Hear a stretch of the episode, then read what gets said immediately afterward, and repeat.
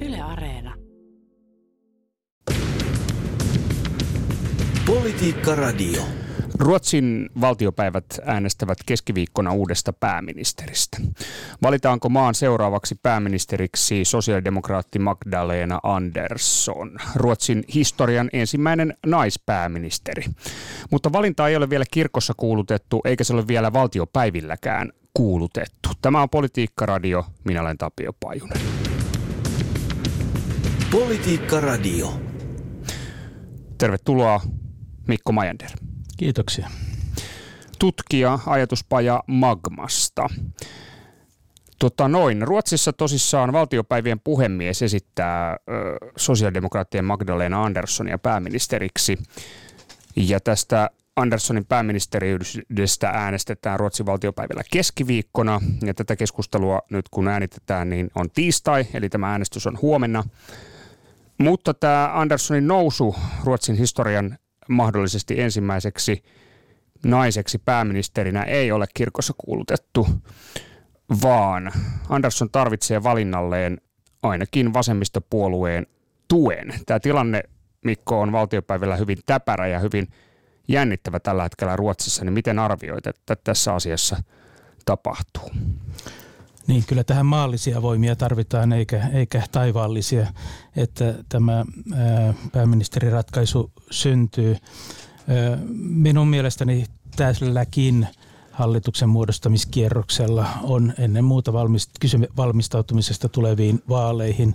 Jos äh, Andersson valitaan ja hän saa hallituksen kasaa ja vielä budjetinkin läpi, niin sitten mennään normaalissa järjestyksessä ensi syyskuuhun, mikä on kaikkein todennäköisintä minusta edelleen. Mutta se, että tässä erityisesti vasemmistopuolue tällä hetkellä yrittää kovasti ulosmitata poliittista painoarvoa itselleen, nostaa profiilia, pitää demareita tiukilla, vaikka he tarvitsevat demareita kaikkiin. Se on heidän elinehtonsa asioiden eteenpäin viimeisestä yhteistyö sosiaalidemokraattien kanssa sujuu, mutta tuota, viime kesänä he kaatoivat sosiaalidemokraattisen hallituksen ja nyt panevat tiukille. Joo, tässä on tosissaan se tilanne, että edelleen neuvotellaan, siis neuvottelujen takaraja, siis Anderssonin ja sitten vasemmistopuolueen välisissä neuvotteluissa oli maanantai. Mutta tota, tulosta ei syntynyt. Vasemmistopuolueen tukea ei vielä ole sosiaalidemokraateilla olemassa tähän pääministeriäänestykseen. Siitä huolimatta Andersson ei pyytänyt jatkoaikaa näille neuvotteluille. Ja, ja tota, niin mitä sä arvioit tästä ihan jo suoraan tästä, että jatkoaikaa ei pyydetty neuvottelulla? No mun mielestä tässä pannaan painetta sille, että nyt täytyy näitä ratkaisuja tehdä.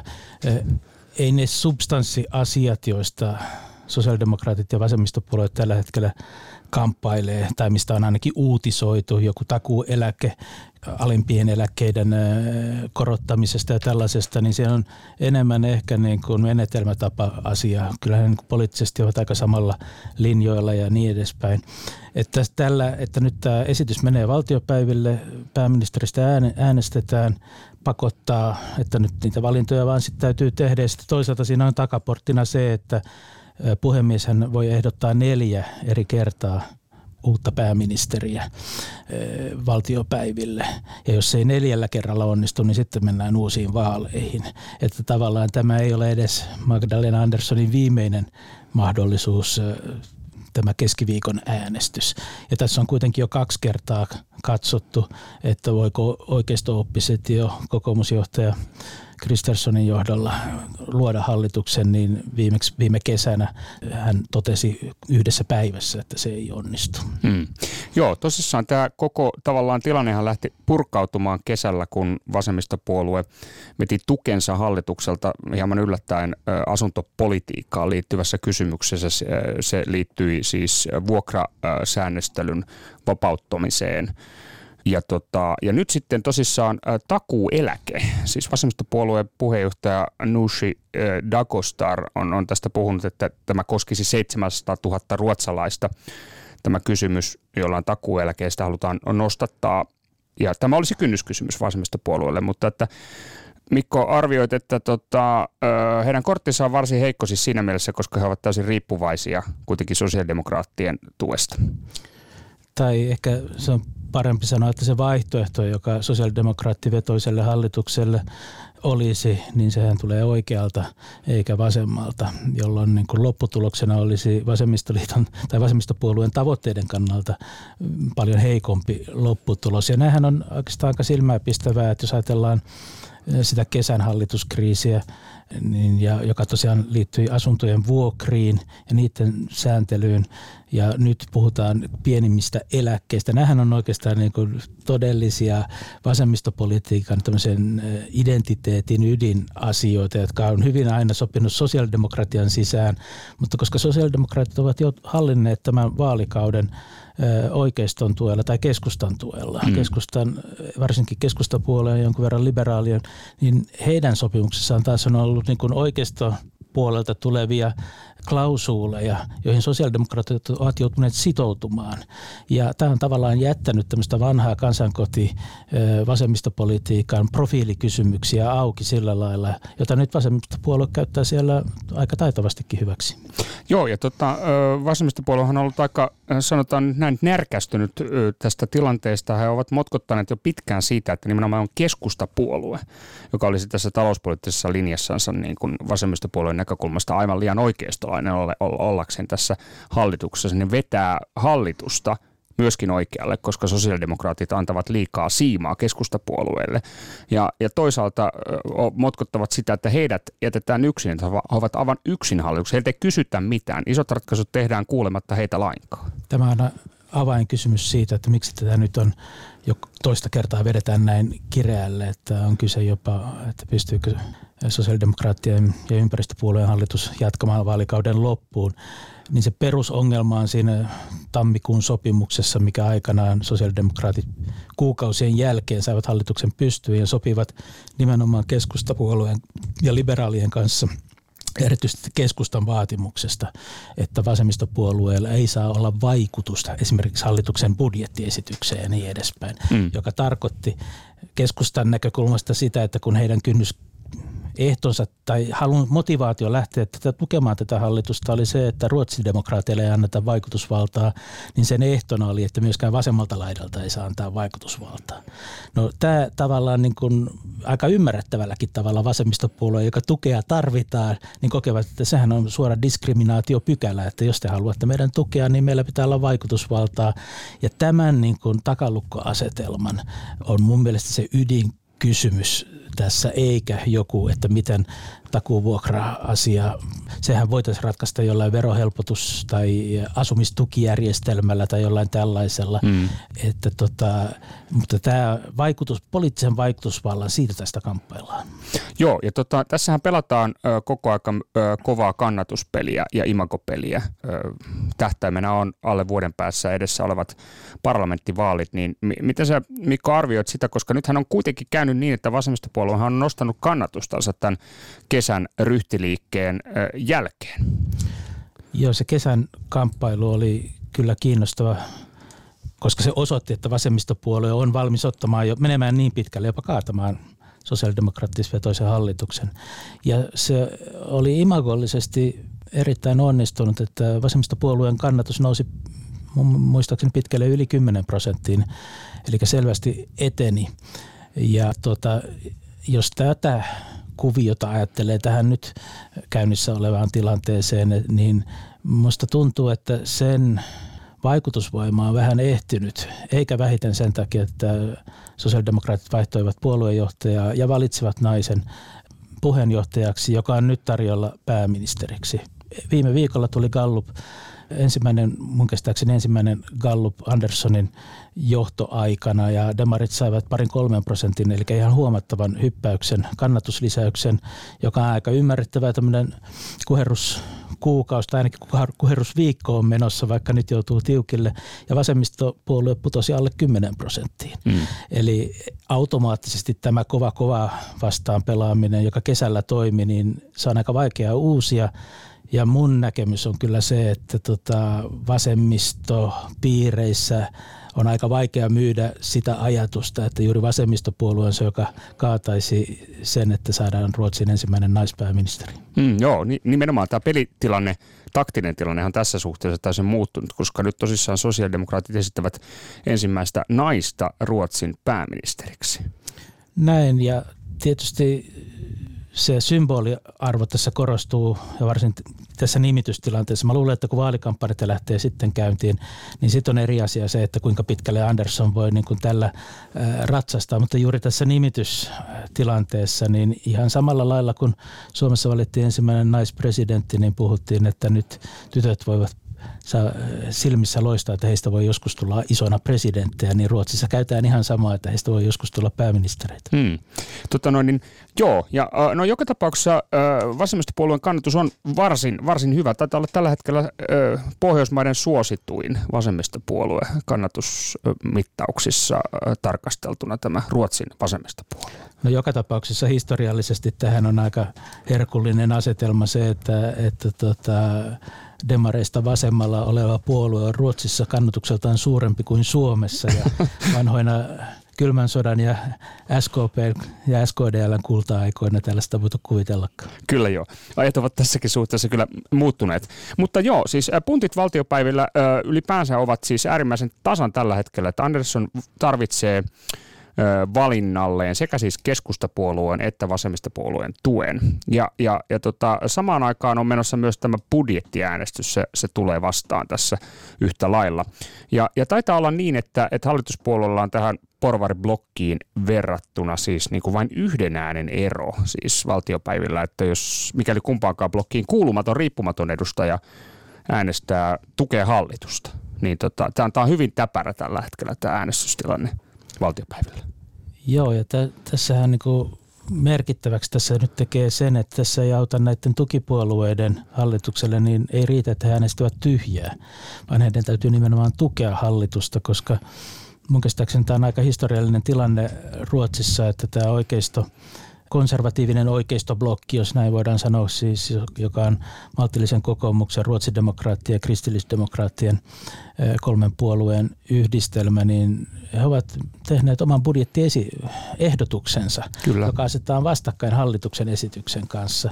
Ja tässä se tarkoittaa sitä, että ei keskustan tai vasemmistopuolueen ei riitä äänestää tyhjää, vaan hallituksen budjetin pitää voittaa se vastaehdokas. Muuten se opposition ehdotus voittaa. Mm, kyllä, kyllä. Tämä on kiinnostava äh, asetelma, koska tähän eroaa hyvin paljon siis suomalaisesta budjettiäänestys perinteestä. Suomessa äänestetään vain hallituksen budjetista, ei opposition vaihtoehdosta. Niin, varjobudjetit ovat hyvin löysiä ja viitteellisiä, koska koko halli- valmistelukoneisto on tietysti hallituksen takana, että ne on enemmän niin kuin ehkä vaaliohjelman tyyppisiä tai sen rakentamisen tyyppisiä asioita ja sitten niin kuin oikeat äänestykset, mitä budjetista hallit, enemmistöhallitus Suomessa tekee, niin siellä on puhuttu joululahjarahoista, että sitten ne on niin kuin kokonaisuuden kannalta marginaalisia.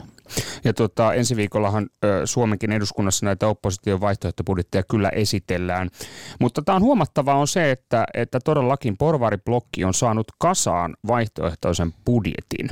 Mitä se kertoo, Mikko, mielestäsi tästä ö, tavallaan nyt historiallisesta tilanteesta, kun puhutaan Ruotsi-demokraattien asemasta tässä ö, Ruotsin valtiopäivillä? He ovat eläneet tätä pitkää eristyspolitiikan kautta. Heidän kanssaan ei ollut suostuttu tekemään yhteistyötä, mutta että onko se nyt todellakin niin kuin, tavallaan kiveen kirjoitettu, että tällainen yhteistyö näyttäisi olevan syntymässä nimenomaan moderaattien, ruotsidemokraattien ja kristillisdemokraattien kesken?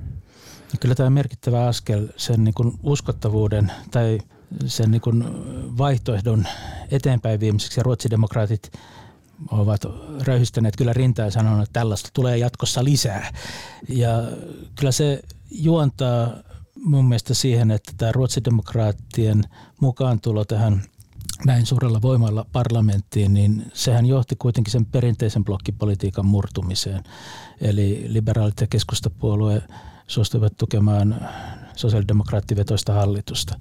Ja tähän oli tietysti niin sosiaalidemokraateille suuri voitto, että tota, heillähän ei ole niin vasemmista enemmistöä ollut Ruotsin parlamentissa pitkään aikaa, mutta nyt he saivat niin sen allianssiblokin sieltä rikki sieltä toiselta puolelta, joka oli ollut Reinfeldtin hallitusten niin kuin kantava voima. Et se oli niin kuin taktinen strateginen voitto. No, mitä on sitten se oppositiovaihtoehto sen jälkeen, niin siinä on ollut kyllä joutunut sekä kokoomuspuolue erityisesti kokoomuspuolelle kulkemaan aika pitkää tietä siihen, että he todella voivat tarjota yhteistyötä ruotsidemokraattien kanssa vaihtoehdoksi niin kuin vasemmistohallitukselle. Sehän on sitten auki, että minkälainen a, parlamentaarinen enemmistö sen varaan voidaan rakentaa. Se on aivan yhtä vaikeaa kuin tällä hetkellä sosiaalidemokraateilla, koska keskustapuoluehan ei sulkee pois tämän yhteistyön tai sen, sellaisen hallituksen, joka tukeutuu ruotsidemokraatteihin. Olisiko se oikeisto blokkihallituksen, olisiko ruotsidemokraatit siinä mukana itse hallituksessa vai olisivatko he tukipuolue, mm. niin kuin esimerkiksi Tanskassa oli pitkän aikaa sillä, että oikeisto hallitsi, mutta Tanskan kansanpuolue ei osallistunut siihen, vaan sai omia tärkeitä maahanmuuttoon liittyviä asioita sen hallituksen agendalle. Nämä muodothan on kaikki auki ja se suuri kysymys tulee olemaan tietysti, että minkälaista parlamentaarista enemmistöä ylipäänsä voidaan saada seuraavien vaalien jälkeen. Tota noin, no mikä on ö, oma näppituntumasi tavallaan, jos puhutaan ruotsidemokraateista, että et, et, et mitä he ovat niin kuin hakemassa, että puolue puoluehan kannattaa jyrkkää maahanmuuttolinjaa. Rajoja pitää laittaa kiinni Ruotsissa on heidän tuota noin, niin ykkösteemansa. Sitten sen lisäksi puolue on tämmöinen tavallaan niin kuin, no, kansallismielinen, ruotsalaisnationalistinen voisi sanoa, sosiaalikonservatiivinen puolue. Mutta onko se tämä nimenomaan tämä maahanmuuttokulma se, se tärkein? Vähän samankaltainen asetelma kuin mainitsit tuossa tuon Tanskan, jossa nimenomaan kiristettiin sitten näitä maahanmuuttolakeja.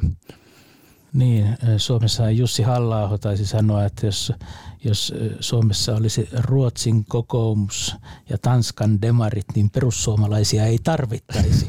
Ja viittasi kyllä siis siihen, että sekä Ruotsin kokoomus että Tanskan sosiaalidemokraatit ovat tiukentaneet maahanmuuttoasenteitaan merkittävästi. Kyllä. Ja kyllä niin Ruotsin demokraattien kannalta tämä maahanmuutto tulee olemaan niin kuin ykköskysymys siinä, että millä tavalla se vaikutusvalta sitten johonkin oikeistoblokkiin tai kokoomuksen suuntautuukin, niin, niin se tulee ehdottomasti olemaan se ykkösasia. Ja mun mielestä tällä suunnalla ja puolella niin kyllä niin kuin kokoomus Ruotsissa on tehnyt henkiset askeleet siihen, että se on mahdollista. Mm. Eli, mutta sitten niin kun, jos ajatellaan laveammin Ruotsin demokraatteja ja heidän kannatuspohjansa, niin kyllähän siihen liittyy sitten paljon nostalgisia, niin kuin voisi sanoa tämmöisiä 1900-luvun menetetyn kansankodin unelmaa ja ideaalia, joka on aikanaan ollut mieluummin vasemmiston tai sosiaalidemokraattien kantava teema, niin sitä nostalgiakaihoa löytyy sitten taas aika paljon myöskin ruotsidemokraattien kannatuskunnasta, että me jotenkin se menetetty maailma Ruotsi takaisin eh, tyyppisesti, niin eh, kyllä se elää siinä, siinä mentaalikuvassa. Ja toinen on tietysti suhtautuminen globaaliin markkinoihin ja mm. Euroopan unioniin, jossa taas kyllä niin kuin maltillinen kokoomuspuolue niin kuin Suomessakin kokoomuspuolue edustaa aika toisenlaista lähestymistapaa kuin, kuin sitten nämä kansallispopulistiset liikkeet. Tota, no miltä näyttää tämä yhteinen budjettiesitys, niin siitä on vielä pitkä matka siis yhteisen hallituksen muodostamiseen ja vaalitkin pitää käydä ja pitää saada kannatus ja niin päin pois. Mutta että, miten arvioit, että, että onko tämä ruotsidemokraattien eristyspolitiikka tavallaan Ruotsissa päättymässä? Onko, se, onko siitä tulossa niin kuin legitiimi puolue muiden puolueiden joukossa? Eristyspolitiikka on jo jollain lailla murtunut, koska tehdään yhteisiä papereita ja, ja, ja ehkä tähän asti on jotenkin voitu ajatella, että se on ollut enemmän ehkä oikeistopuolueiden niin kuin pelotekortti se, että, että äänestäkää meitä tai muuten voi tulla hallitus, joka, joka nojautuu niin ruotsidemokraattiin. Nyt se ei niin kuin suoraan signaloi ehkä sellaista periaatteiden myymistä kuin aikaisemmin. Että tässä mielessä mun mielestä ruotsidemokraatit ovat vähän niin kuin normalisoituneet. Mutta kuten sanoit, eh, niin pitkä matka on eh, hallitusvaltaan edes tukipuolueena. Mä en millään usko, että tämä oikeistoblokki kolmella puolueella voisi saada parlamentaarista enemmistöä Ruotsissa aikaa. Ja tässä on siis seuraavissa vaaleissa. Mm.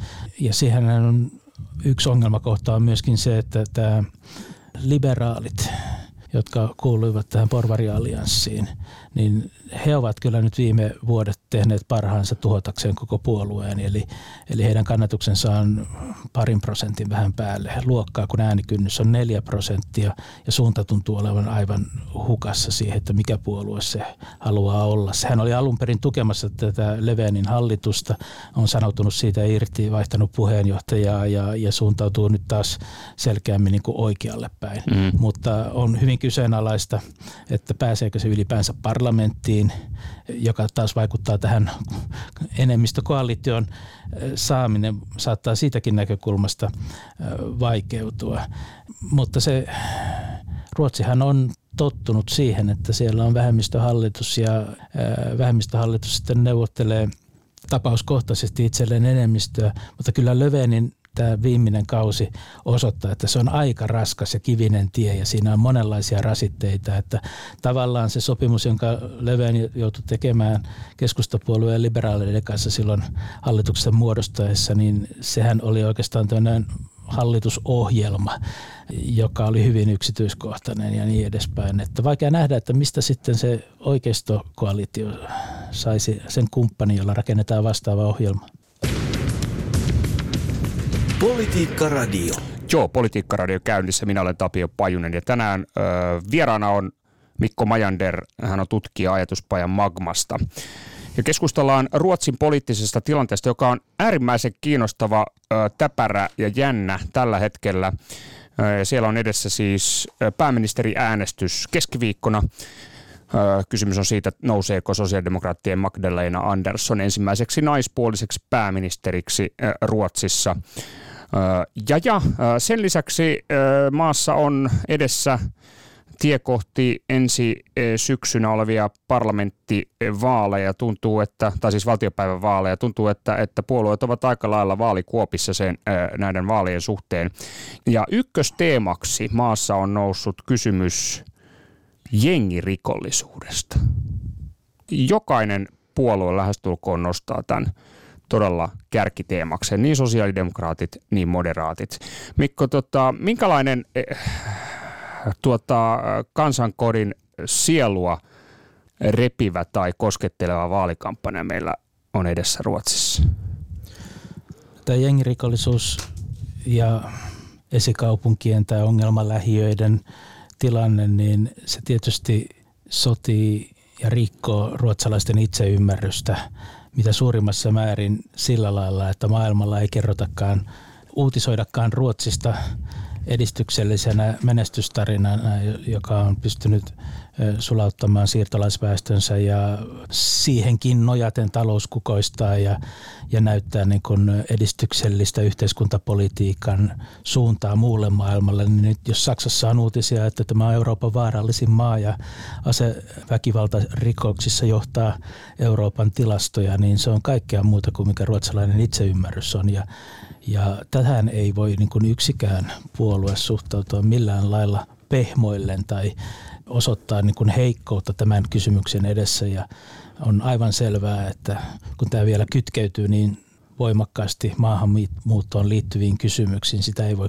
miksikään puolue kieltää ja kiistää ja sitten oikealta laidalta se tullaan nostamaan joka debatissa samalla esiin. Niin tässä ei voi esimerkiksi sosiaalidemokraatit näyttää pienintäkään pehmoilun ja heikkouden merkkiä, vaan suhtautua tähän mitä suurimmalla vakavuudella ja tarjota konkreettisia toimenpiteitä. Joo, ja tota, moderaatilla tämä on ehdoton kärkiteema. Heillä on siis puhuu ilmastosta, taloudesta ja rikollisuudesta. Ja demareilla tämä jengirikollisuuden nitistäminen on, on tärkein kysymys. Ja sen itse sanovat, siis ilmastonmuutoksen ö, torjunnan ohella. Tästä myös Andersson, todennäköinen potentiaalinen uusi pääministeri, on, on sanonut, niin tämähän on sellainen ö, kysymys, että tavallaan niin kuin Ruotsin poliittisessa kontekstissa niin, niin pakottaa kaikki puolueet ikään kuin ulos poteroistansa nyt, jos, jos puhutaan siitä, että miten tämä kieltämättä hyvin laajoihin mittasuhteisiin paisunut jengirikollisuus pystyttäisiin ratkaisemaan. Se vaatii työkalupakista hyvin, hyvin moninaisia keinoja esimerkiksi. No tässähän sit, sitten tulee se poliittisen kamppailun ydin ja ehkä ideologisetkin taustat sitten eroon, että minkälaisia keinoja kukin on tarjoamassa tähän asiaan, että tota, Ja sehän on oikeastaan hyvä. Vaaleissahan näin pitää ollakin, että, että jos kerran ollaan erimielisiä puolueita, niin keinot pitäisi olla, vaikka ongelma olisi sama ja sen tärkeydestä ollaan yhtä mieltä, mutta keinot eri tyyppisiä, että jos joillakin on niin kuin tiukat rajat kiinni, että se sillä selviäisi. Toiselle se voi olla, että niin kuin valtion ja kuntien julkisen vallan täytyy rakentaa oma väkivaltakoneistonsa, jolla se käy sotaa suurin piirtein näitä vastaan. Ja sitten taas ehkä vasemmalta suunnalta niin kuitenkin enemmän korostuu se, että se ratkaisu ei ole repressio, vaan pitää olla sellaista yhteiskuntapolitiikkaa, joka integroi paremmin näitä ongelmaseutuja muuhun normaaliin yhteiskuntaan ja myöskin maahanmuuttajataustaisia useammassa sukupolvessa siihen uuteen ruotsalaisuuteen. Että, että niin kuin painotuserot on, on varmasti olennaisia ja, ja mihin tuota, rahat satsataan. Hmm. Se on, tota, tässä on tavallaan se kaksi puolta, että on tämä kova linja. Eli, eli tuota, esimerkiksi poliisien lukumäärä. Se on aika hämmästyttävää, kun katsoo niitä, että et, et, kun vertaa Suomen lukuihin. Suomessa taitaa olla se 7500 poliisia tällä hetkellä ja katsoo Ruotsiin, niin siellä puhutaan siis – oliko jopa niin, että, että poliisien määrän nostamista 40 000 poliisiin. Joku tämmöinen luku mullekin on silmiin jäänyt. Mutta tässähän, tässäkään ei ole ihan kovin suurta erimielisyyttä siitä. Mä luulen, että myöskin niin kun yhteiskuntapoliittisiin keinojen varaan laskevalla puolella, niin heillä ei ole varaa tinkiä tästä poliisiasiasta. Että, että niin kun samanaikaisesti täytyy olla niin kuin akuuttiin tilanteeseen riittää varautuminen ja keino puuttua siihen, että sitähän ei voi niin kuin, sen ohi ei pääse ja sitten taas yhteiskuntapoliittiset keinot ovat pitkäjänteisempiä ja niin kuin tavallaan tarjoavat toivottavasti pehmeämmän väylän ulos tästä oravan pyörästä, joka siellä on syntynyt. Joo, ja sitten tietysti tämä on varmastikin, ehkä näyttää siltä, että maahanmuuttopolitiikka on, on kiristymässä Ruotsissa. Ja sitten kolmas on tämä, että mitä tehdään näiden lähiöiden moninaisten sosiaalisten ongelmien kanssa. Plus sitten ö, laittomat aseet, huume. Tämä on hyvin monimutkainen ö, vyyhti, joka, joka nyt tuntuu siltä, että sitä kyllä yksissä vaaleissa ei kyllä ratkaista, että Ruotsi on, on eittämättä niin kuin huomattavasti pidemmän yhteiskunnallisen projektin edessä tässä asiassa. Kyllä näin, mutta siis maahanmuutto asenne ja ehkä käytännötkin on kiristyneet Ruotsissa jo huomattavasti, että kyllä niin kuin suomalaistakin debattia seuratessa, niin maahanmuuttokriittiset sanoo suurin piirtein, että Suomessa on paljon enemmän houkuttelevuustekijöitä kuin Ruotsissa ja Tanskassa tätä nykyään. No, en ota siihen kantaa, mutta että kyllä se kuvastaa sitä, että kyllä Ruotsissa tässä asiassa on niin kuin liikahdettu, mutta sehän on sitten myöskin vaaleissa täytyy ajatella, ottaa se huomioon, että tota, ei siitä tule mitään, jos kaikki puolueet vain niin kilpailee maahanmuuttokriittisyydellään. Mm. Ruotsissa on valtava väestö, joka on maahanmuuttotaustainen ja kyllä nekin osaavat äänestää. Jos katsoo Ruotsin jo vaikka mediamaisemaa tai poliittista maisemaa, niin kyllähän se on aika paljon monikulttuurisempi kuin esimerkiksi täällä Suomessa.